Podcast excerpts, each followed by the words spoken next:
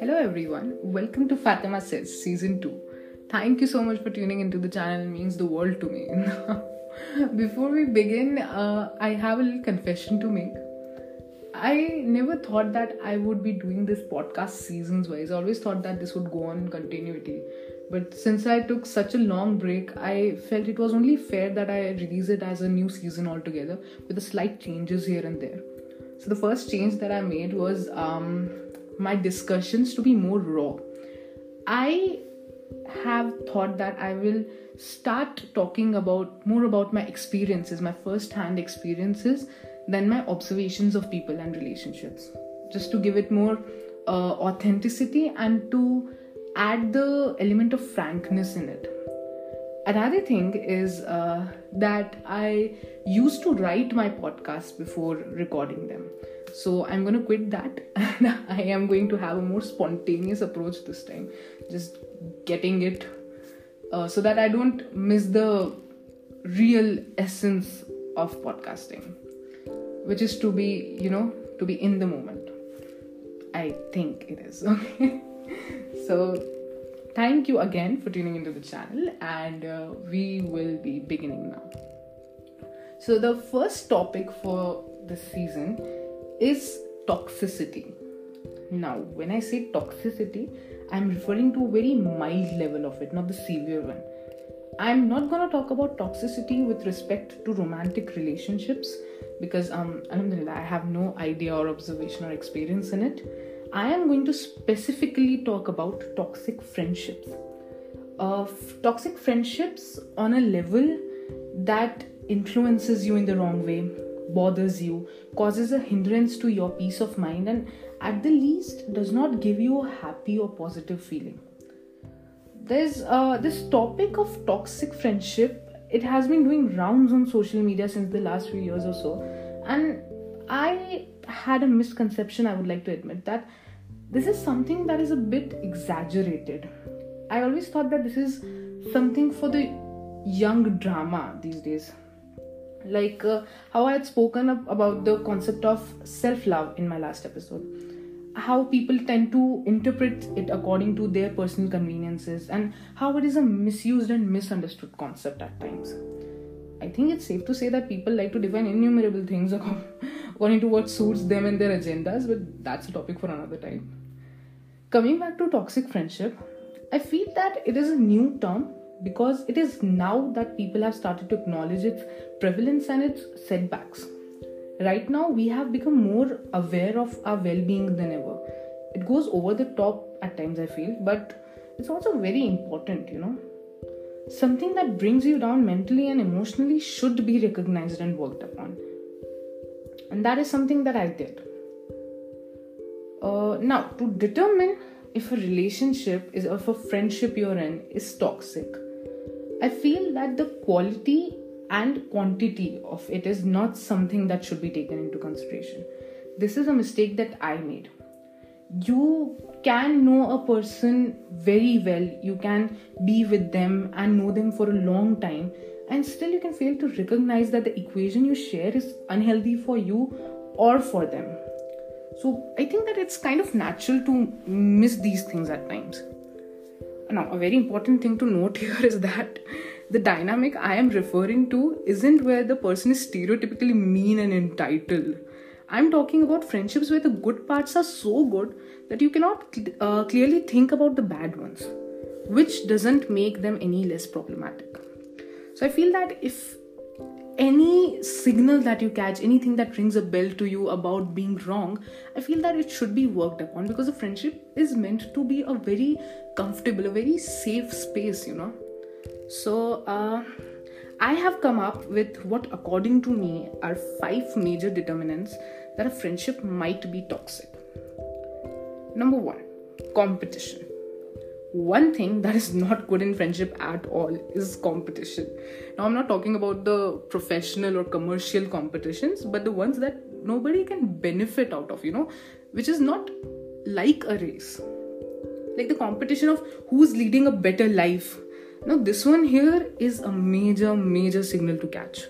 when your conversations start turning into testaments of who's doing better who's earning more or whose course is more impressive or who's a better wife or who has the most expensive products or who has the most simplistic approach towards life or you know anything in general of about who's cooler.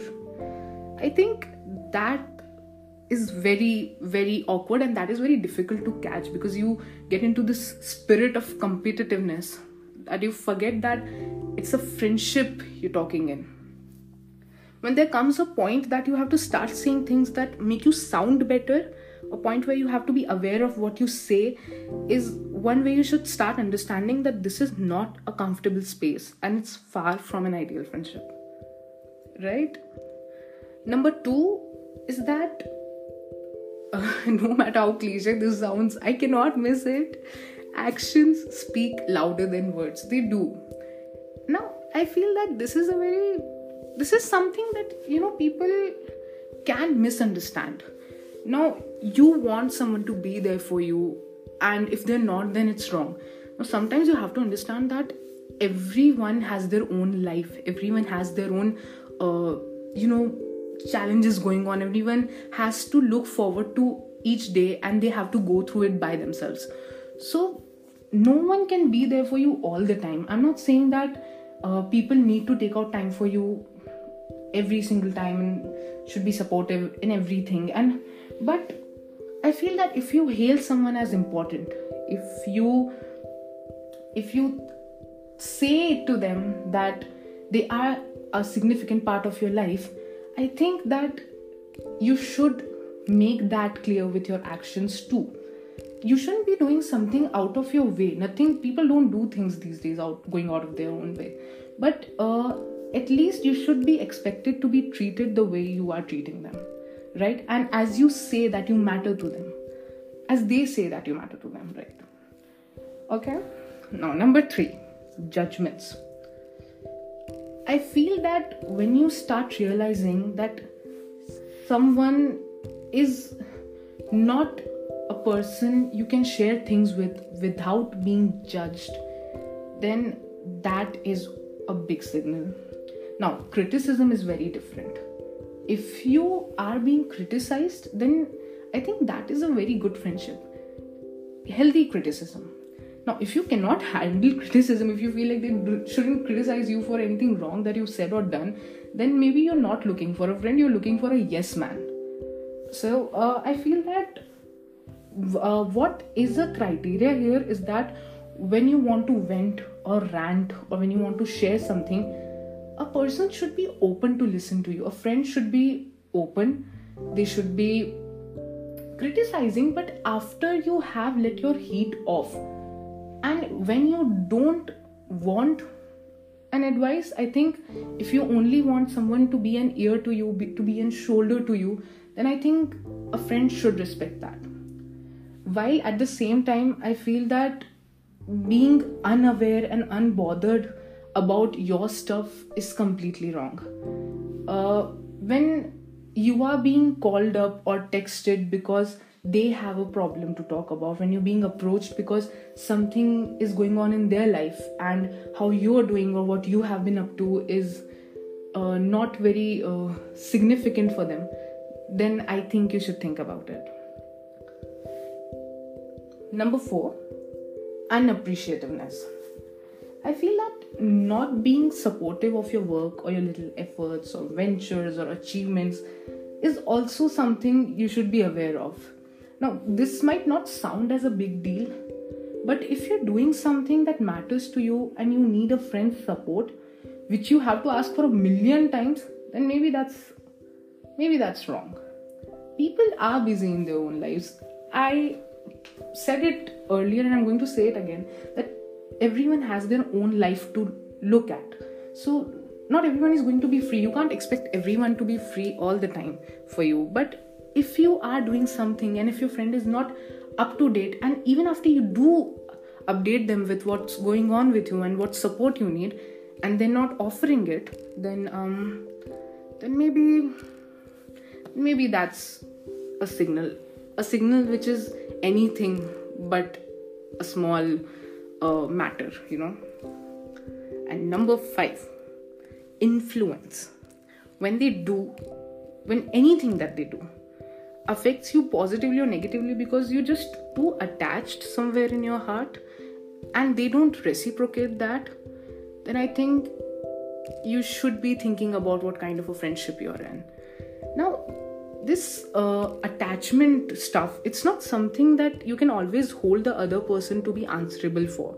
You know, if you are too attached and they're not, then maybe you should take a step back. You can't always hold them accountable for it. Right? Uh, okay, so that said, these are the five most major pointers that I think they're not all you should be considering but they are some things that should should be considered definitely. And you should remember that always treat the way you are being treated. Be nice please be nice and kind.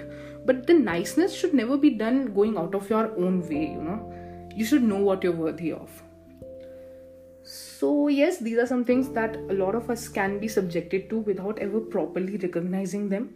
But I feel if any of it rings a bell, maybe stop and think. And try not to overthink because that will only fuel a non existent stuff. So please don't do that. Now, after you do think about it and want to go ahead and make changes, I can share what I did and how it has made a difference to me. Firstly, you can have confrontations. Be open about it and talk it out because something that you are missing is possible for the other person to miss also you know and if you can work on it then maybe you should not lose a good person you, you should not lose a good friendship just because you see something and they don't see it without making them understand how you feel right and when you feel that this relationship is beyond help there's too much wrong or too much hurt or too much to work on then i feel maybe distancing yourself is the right option. Distance or maybe completely cutting them off. I'll be honest, this cutting someone off always felt as weird to me. I felt that you can't completely leave someone who's been so important to you. But speaking from experience, it helps. No matter how impractical or childish it sounds to you, if you deem it to be the correct thing for you to do, correct thing for you, your emotions, for your for your mental health, then I guess you should do it. If anything, if anything is causing your peace of mind to be tampered with, I feel if something as small as a friendship, which is not good for you, should be let go of. You should let go of things that, are so small that you, you, you shouldn't let something so small bother you. That's what I'm trying to say. I feel that if something is beyond repair, stopping it for once and for all is the only right choice you might have. It can feel bad or wrong or hurtful for some time, and more than once, many a times in between in between days. But once you get on with your normal without having to be affected, it gives you a whole new sense of positivity and perspective. So you can think about what I said and what seems best for you and just get it done with without delaying much. Right? Thank you so much for listening. I hope this helps you in any little way it can, and I will be dropping another episode real soon. Bye. Thank you.